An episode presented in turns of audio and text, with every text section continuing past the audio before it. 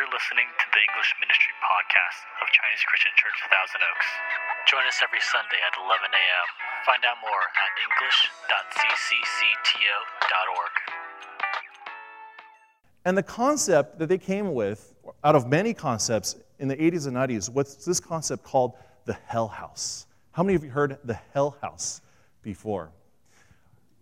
All right, how many of you have heard about Family Fun Night, the alternative to Halloween? We do that. We do Family Fun Night here, usually on October uh, 31st, uh, as an alternative so people could come here and have a safe place to uh, get candy and also enjoy Halloween and also hear the gospel. Very family centered, very friendly. Well, back before the days of uh, trunk parties where you do a family fun night or inside the church, there was these things called haunted houses right? And we still do those. Some in the community, they'll open up their house and they'll decorate it with ghosts and goblins and with demons and with live people too. And you go in there, and at the end, there's a treat. You, get to get candy, but you need to go through all the rooms and get freaked out and frightened first. And then the different theme parks saw what was going on and they knew that they can profit from it. And so at Disneyland or at Knott's Berry Farm or at Magic Mountain, you would have Fright Night 2002 Fright Night 2003, where the whole entire park is basically like a haunted house, and you get scared because at any place someone can jump out from the bush with claws to kill you. Of course, they don't kill you, okay, but you do get scared. Well, the Christians, they thought, you know what? Why don't we capitalize it and we can use this for ministry? So instead of family fun night, they went the other way and they started to do these haunted house evangelism and in their minds, they're thinking, you know what? Hell is real. I mean, they know hell is real, but heaven is real too. So why don't we have a church member's home and basically make it a hell house? Instead of a haunted house, it'll be a hell house. Or they go through the front door and they have to go through each room, and each room will have a different depiction of hell and what would come about if you did something that got you to hell. So one room would be what would happen if you were a liar and cheater for your whole life. Another, and then you see all this torture and people getting scared because they were a liar and they were a cheat. Another room is the room for what would happen to you if you were a murderer. This would be the tortures that would happen to you if you were a murderer. And there would be flames, it would be dark, it would be red. The devil would show up also, and his demons, and try to scare you to death. And then at the end, finally, the last and largest room is the heaven room. So there's a redemptive quality to this. It wasn't just all bad, there was the heaven room. And the heaven room was this hell, everything that you went through, all these nine or ten rooms, that is what awaits you. That is your destiny. But you can escape it. Through Jesus Christ, you can enter into a place like this. And then the gospel is pre- presented. They get a gospel tract and then they walk out. I hope knowing what was going on. and that was called the Hell House Ministry. It still is happening today. All you have to do is go on Wikipedia, type in Hell House, and you'll see there are many different churches and many individual Christians who are doing this thing called Hell House Ministry or Hell House Evangelism. But the reason why they did this was because they saw that in American culture, they really like to capitalize on fear on shock and on frightfulness. Now, I don't like horror movies. I, I think that they're a waste of time, okay? I, I mean, I did watch The Exorcism of Emily Rose, but for spiritual reasons, okay? I wanted to see what her, her story was and see if it was really true. Uh, those of you that have been here for a long time know that I got in trouble as a youth director because in our first, uh, what do you call it, uh, lock in, right? We used to do these things called lock ins where we just get all the youth and we lock ourselves in for 24 hours here and we do different activities. But I thought, you know what? It's a lock in, it's near Halloween. Why don't we just scare everyone and then use that as a, a way to evangelize, right? You guys know what I'm talking about. Niall and Caitlin knows. Caitlin knows. I see Caitlin, she's back. Welcome back. She knows what I'm talking about. And, and, then Brian, he was here, and then like they were all scared. And I'm like, oh no, what have I done? And and then, of course, it happened two weeks later. Pastor Michael sits me down and he says, oh, we, Peter, we need to talk. Um, yeah, that probably wasn't really a good idea what you did in, in showing the exorcism, but it's a Christian movie. It's a, it is a Christian movie, right? The guy who did it uh, was from Biola. It was a Christian movie. Oh, yeah, but um, they all couldn't go to sleep the next day, and the parents complained. And probably not the best idea. I'm like, okay, I'm sorry, I'm sorry. So then, you know, now, now it's all just Disney movies for, for, for lock ins. But American culture loves this horror genre. How many of you love this scare, thriller, horror drama? Raise your hand. Okay, maybe you're, you're afraid to admit it now that I've given it a, bad image. Uh, but they thought, you know what? Why don't we use this in order to do evangelize, evangelism? Let's accommodate to the culture. Instead of having a haunted house um, or a, a fright night, we'll have a hell and heaven night or a hell house, and then we'll share the gospel at the end. And everyone's going to have a great time. They'll be frightened. They'll see gory scenes. But at the end, they won't just walk out thinking about the gory scenes. They'll think about Jesus and they'll think about salvation that can come through Christ. Now, what do you think? Do you think that that's an appropriate idea for outreach and evangelism? Or do you not think that's an appropriate idea for outreach and evangelism? If I went to JC and I asked her, hey, family fun night, 2017. What are we doing differently? I have an idea. Let's do the Hell Church. And we can start over there. There's at least what? 15 rooms before you enter the sanctuary, and we can have 15 different depictions of hell and what will happen if you don't know Christ as your Lord and Savior. But then you come to the sanctuary and we'll have Thomas play like all these awesome Christian songs and we'll decorate everything like with light in heaven and then they'll leave knowing the gospel and hearing the gospel having a gospel tract, and having a whole bunch of candy that they can enjoy too. And then we'll have the candy CCCTO, please come back. you know, what if I did that? And now, back then, there were people who criticized it. Christians said, well, it's wrong. It's wrong to actually have demons running around the church or in a Christian home, even though there's a redemption at the end. It just doesn't feel right to, to have these gory scenes of people with their bodies half open and blood all over the place as a way to scare them. And the non Christians didn't like it either. The non Christians were like, You're manipulating us. You're, manip- you're giving us the Halloween experience, and at the end, you're just proselytizing and then pushing your Bible and your own agenda um, for us. And it was split. But here's one thing that they both agreed on Was it relevant to the culture? Was it cool? Both non Christians and Christians, even the critics said yes, it was relevant and it was cool. Was it effective? Both, even though it was manipulative, even though they didn't think that it felt right for a church or a Christian household to do, yes, it was effective. And so they were split on whether it's appropriate or not. And I believe that we probably be split here too, right? I'm just going to do a quick vote for Family Fun Night this coming year. What if we did a Hell House evangelism for a church. How many of you believe it's appropriate for us to do this? Raise your hand. How many of you think it's inappropriate to do it? Raise your hand. Okay, how many of you think that regardless of whether it's appropriate or inappropriate, it would be interesting and it would be effective for evangelism? Raise your hand. See, same thing, okay, same thing. And so the church, in trying to reach people, non Christians for Christ, have used very creative methods to do so. For example, Hell House evangelism. And we see that the early church went through the same thing. And we're going to see that even circumcision was used for the purpose of the gospel. Like, what? Circumcision? Yes, even the circumcision, not just of babies, but of adults. Now, that's, that's serious. Those of us that understand circumcision, wow, you know, and this is before the days of sedatives and all those things but even circumcision was used for the gospel. And we'll see how they accommodated to the culture in order to bring the gospel to them as long as they didn't accommodate sin.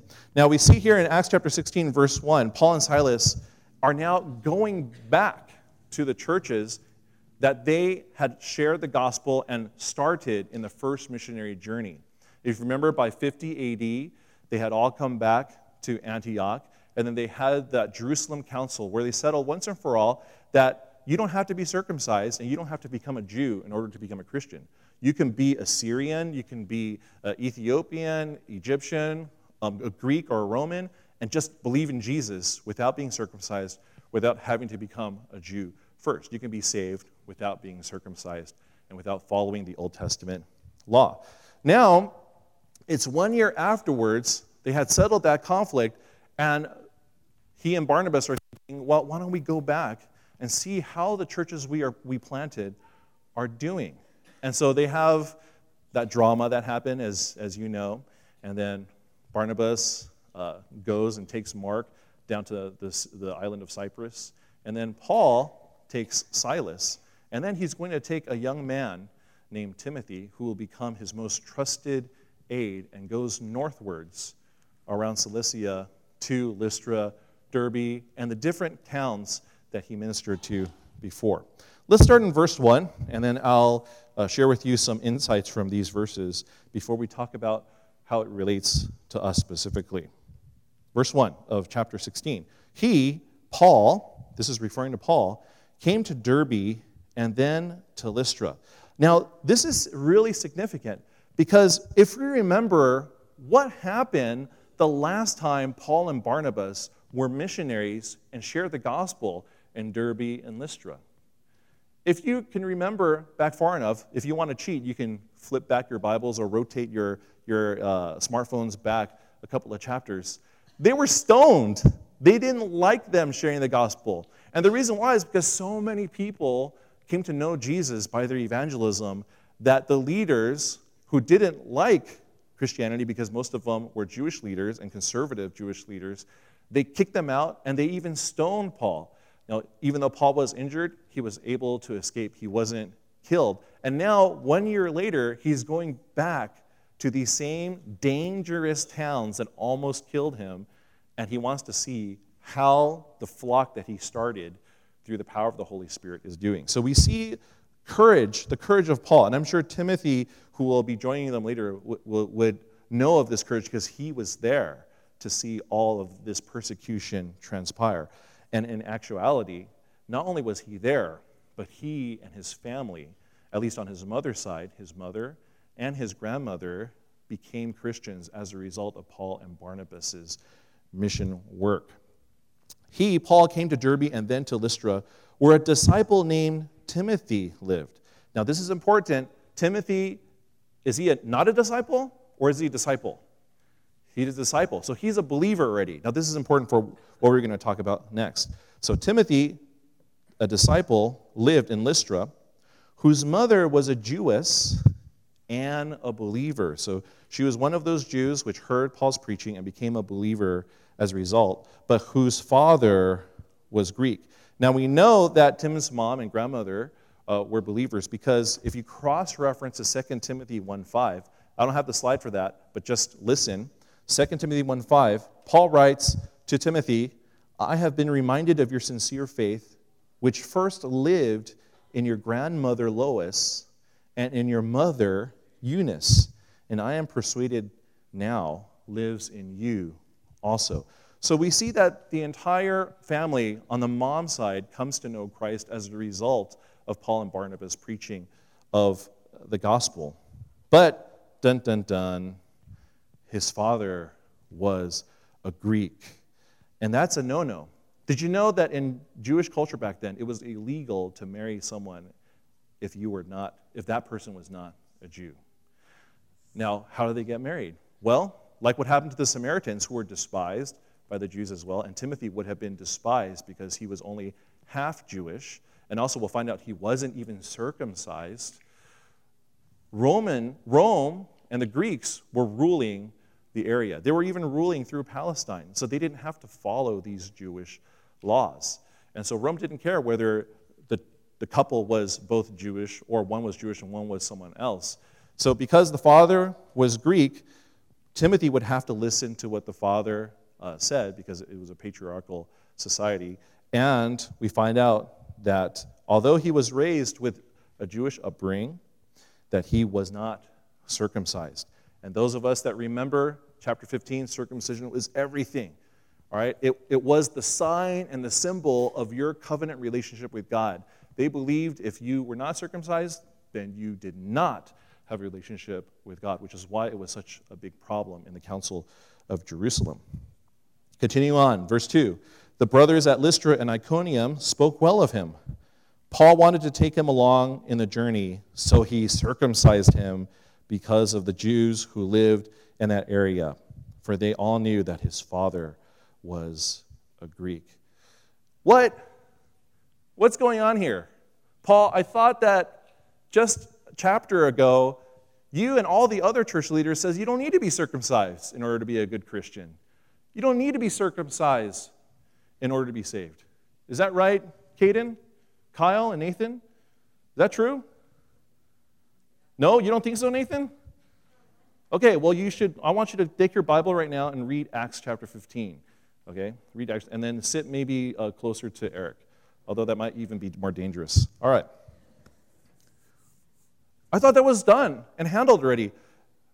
And so a lot of scholars think that Paul is some kind of a, a mental freak, that he's like contradicting himself theologically, because why would Paul want Timothy to be circumcised when he just a few minutes ago said that circumcision is not necessary to be a Christian? Well, here's the thing it wasn't just a few minutes ago.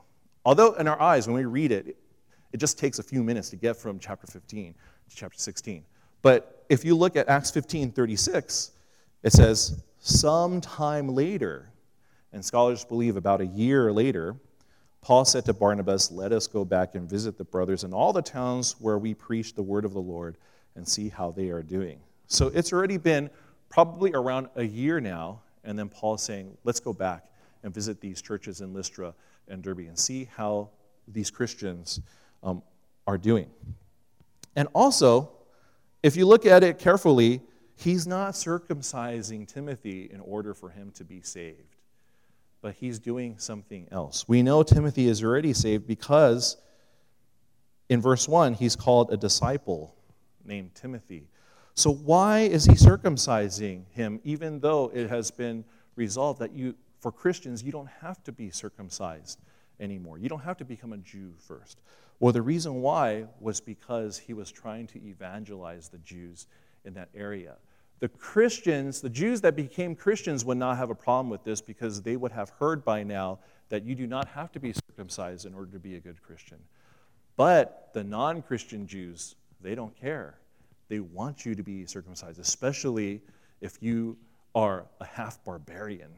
You need to show that you care about God through circumcision according to the Old Testament law.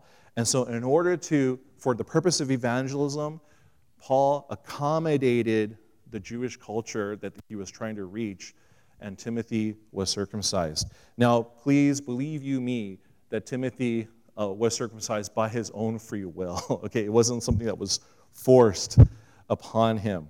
So, Paul wanted to take him along on the journey, so he circumcised him because the Jews who lived in that area. Now, also, I want to share that this is so Paul. Okay, you know how, where's Paul? Where's Paul? There he is, Paul Jean, all right? Like he does stuff and you go, that's so Paul, right? Oh, he's playing volleyball, of course. That's, that's so Paul, right? But this is really Paul because do you remember what Paul said in 1 Corinthians 9, verse 19 to 23? Do you remember David? David Kwong, do you remember?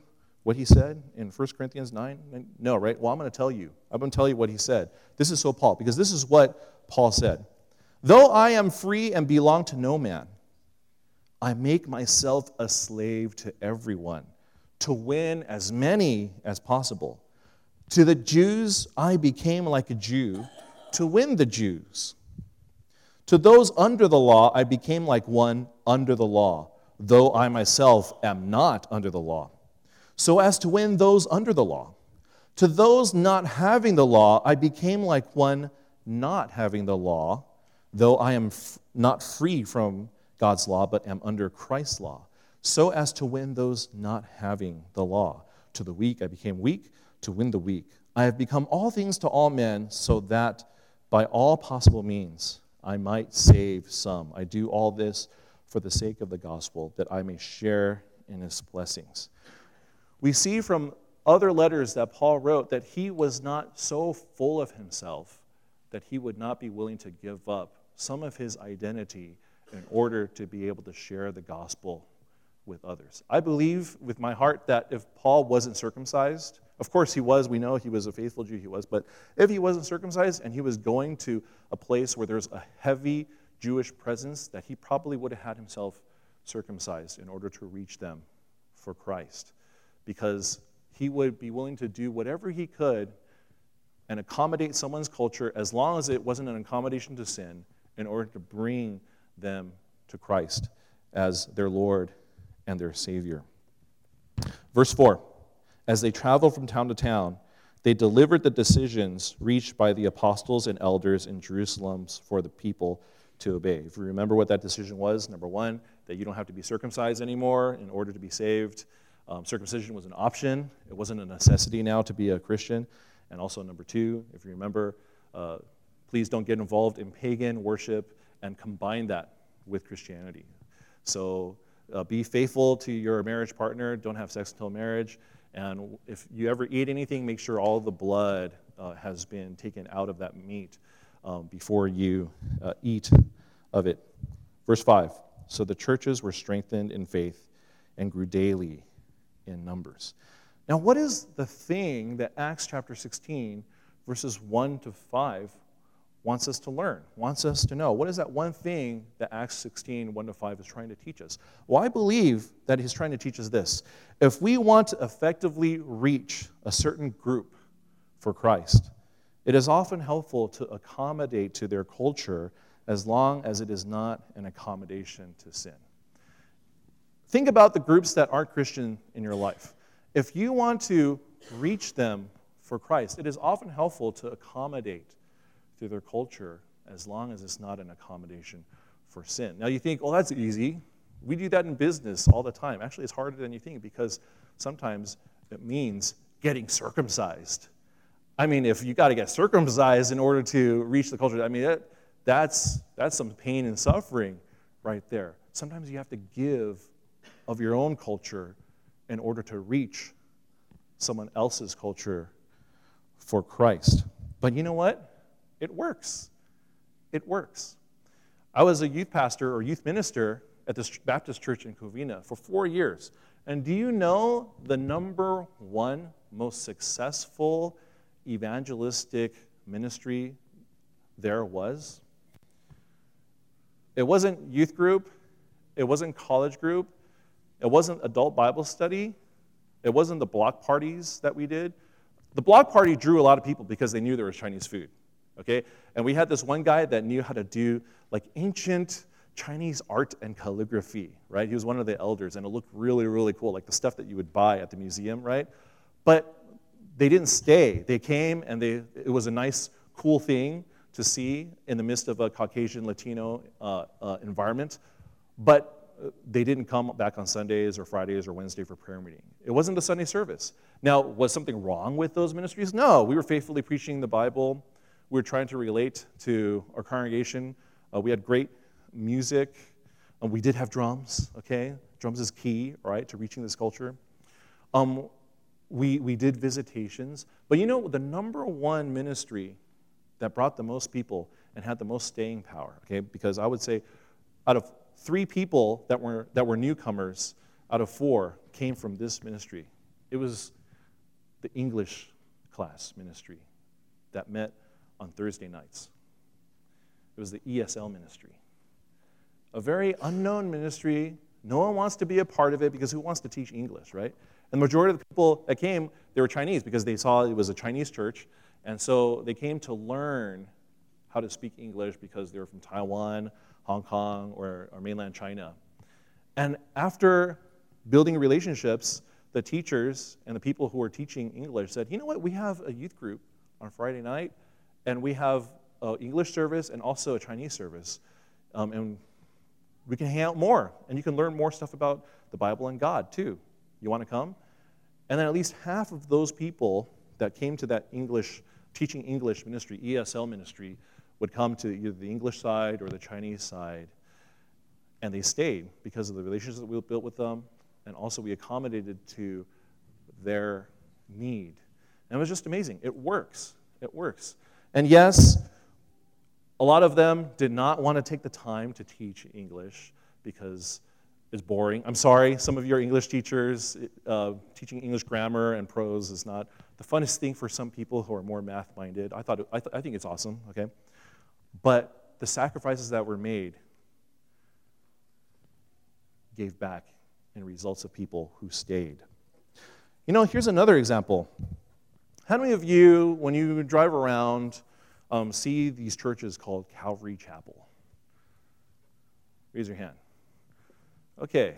How many of you have heard of this, this thing that happens every summer called the Harvest Crusade with Greg Laurie?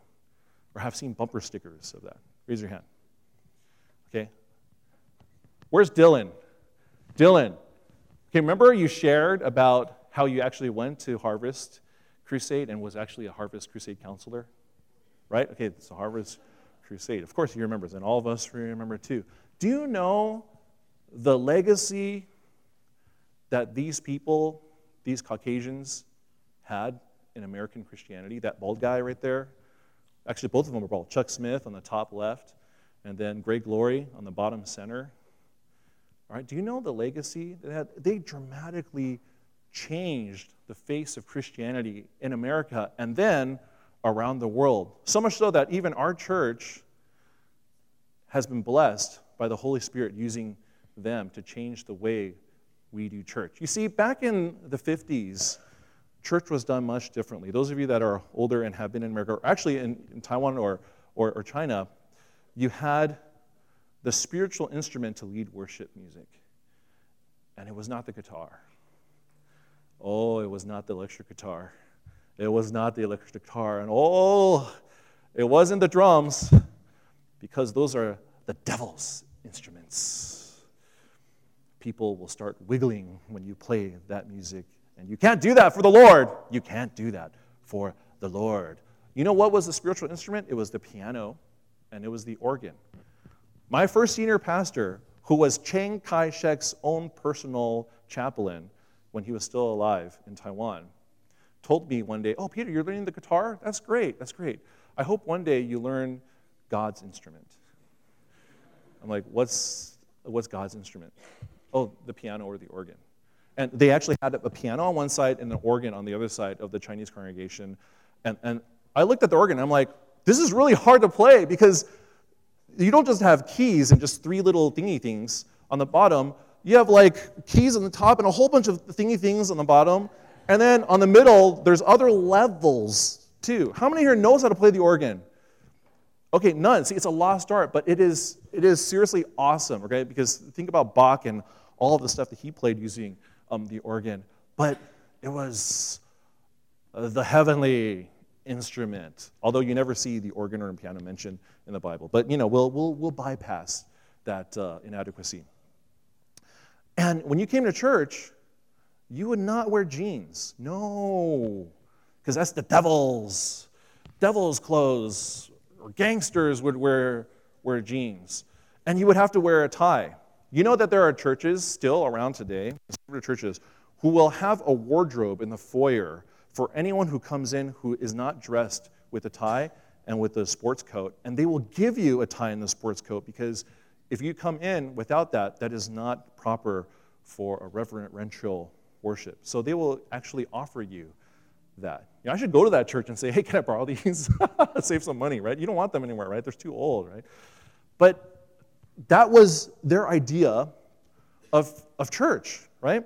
And then so, if you remember, in the 50s and 60s, the countercultural movement started.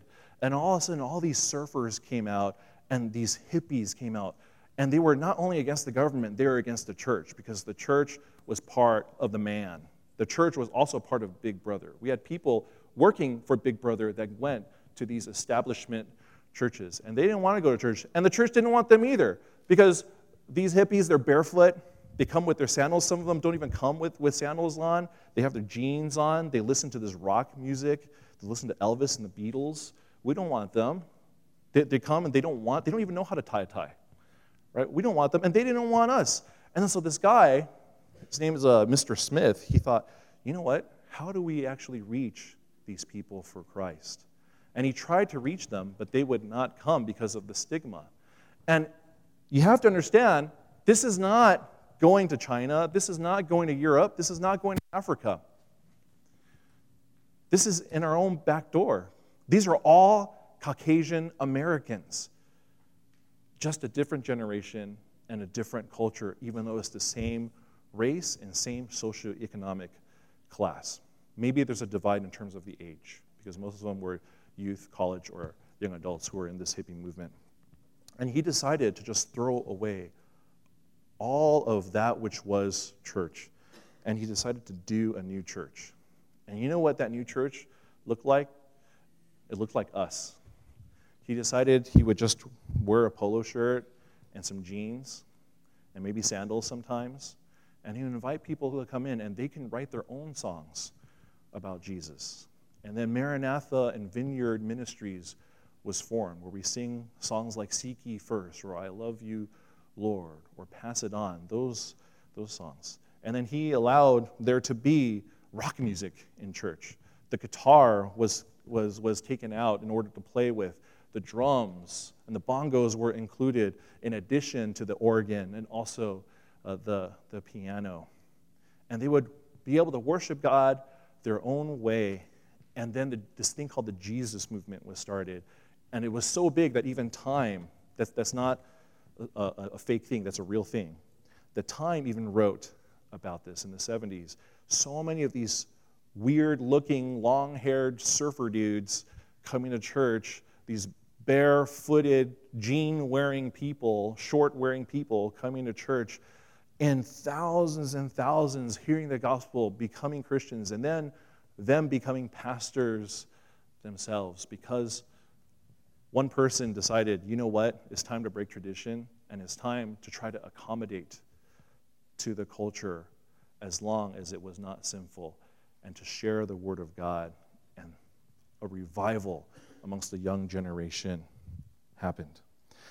You know, it would be appropriate for us to continually think about what we can do as a church, a fellowship group, or as an individual here at school or work to leverage the culture of the people who don't know Jesus in order to reach them for Christ.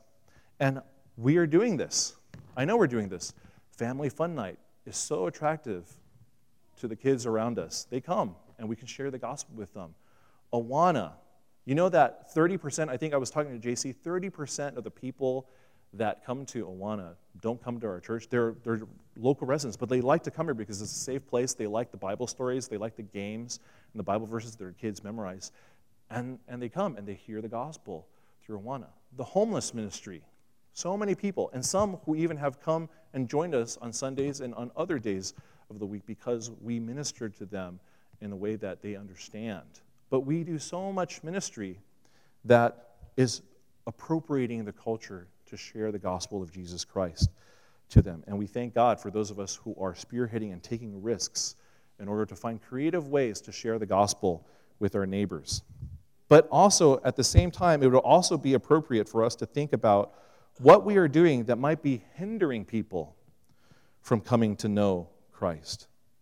Because there might be cultural things that, we, that we're doing that are adding extra layers from people wanting to come into our church or wanting to hear the gospel. And the challenge is this are we willing to give up some of the comforts we enjoy in order to reach out to groups that are not like us? An example of this is this. I don't want to cause any controversy, I just want us to think about it. But the name, Chinese Christian Church of Thousand Oaks, for an English ministry, is that appropriate? Now, we've talked about this in the executive board and the pastoral team, and we felt that there's a place for uh, for that to be appropriate, that it still should be Chinese Christian Church of Thousand Oaks, even for the English ministry. But if you think about it, if it is so that that is the name, we will probably mainly get only a minority of people to come to our church because the people that will come to our church for the English ministry will be English speaking Chinese people, primarily. And then only others who are more liberally minded, who can see beyond that, will, will come. But that would be a limitation, and we all need to decide whether, okay, whether that's appropriate in order to reach out to our community for Christ. Now, of course, maybe that is appropriate because that is our goal. We want to be one of the best English speaking Chinese descent ministries around. Okay, but we need to think about that still for the short and also long term future. Let's spend a time of prayer and reflection on this question What can you do culturally to relate to people you want to reach for Christ? What can you do culturally to relate to people you want to reach for Christ? Let's spend some time in silent reflection and prayer before I close in prayer and ask the worship team to come forward.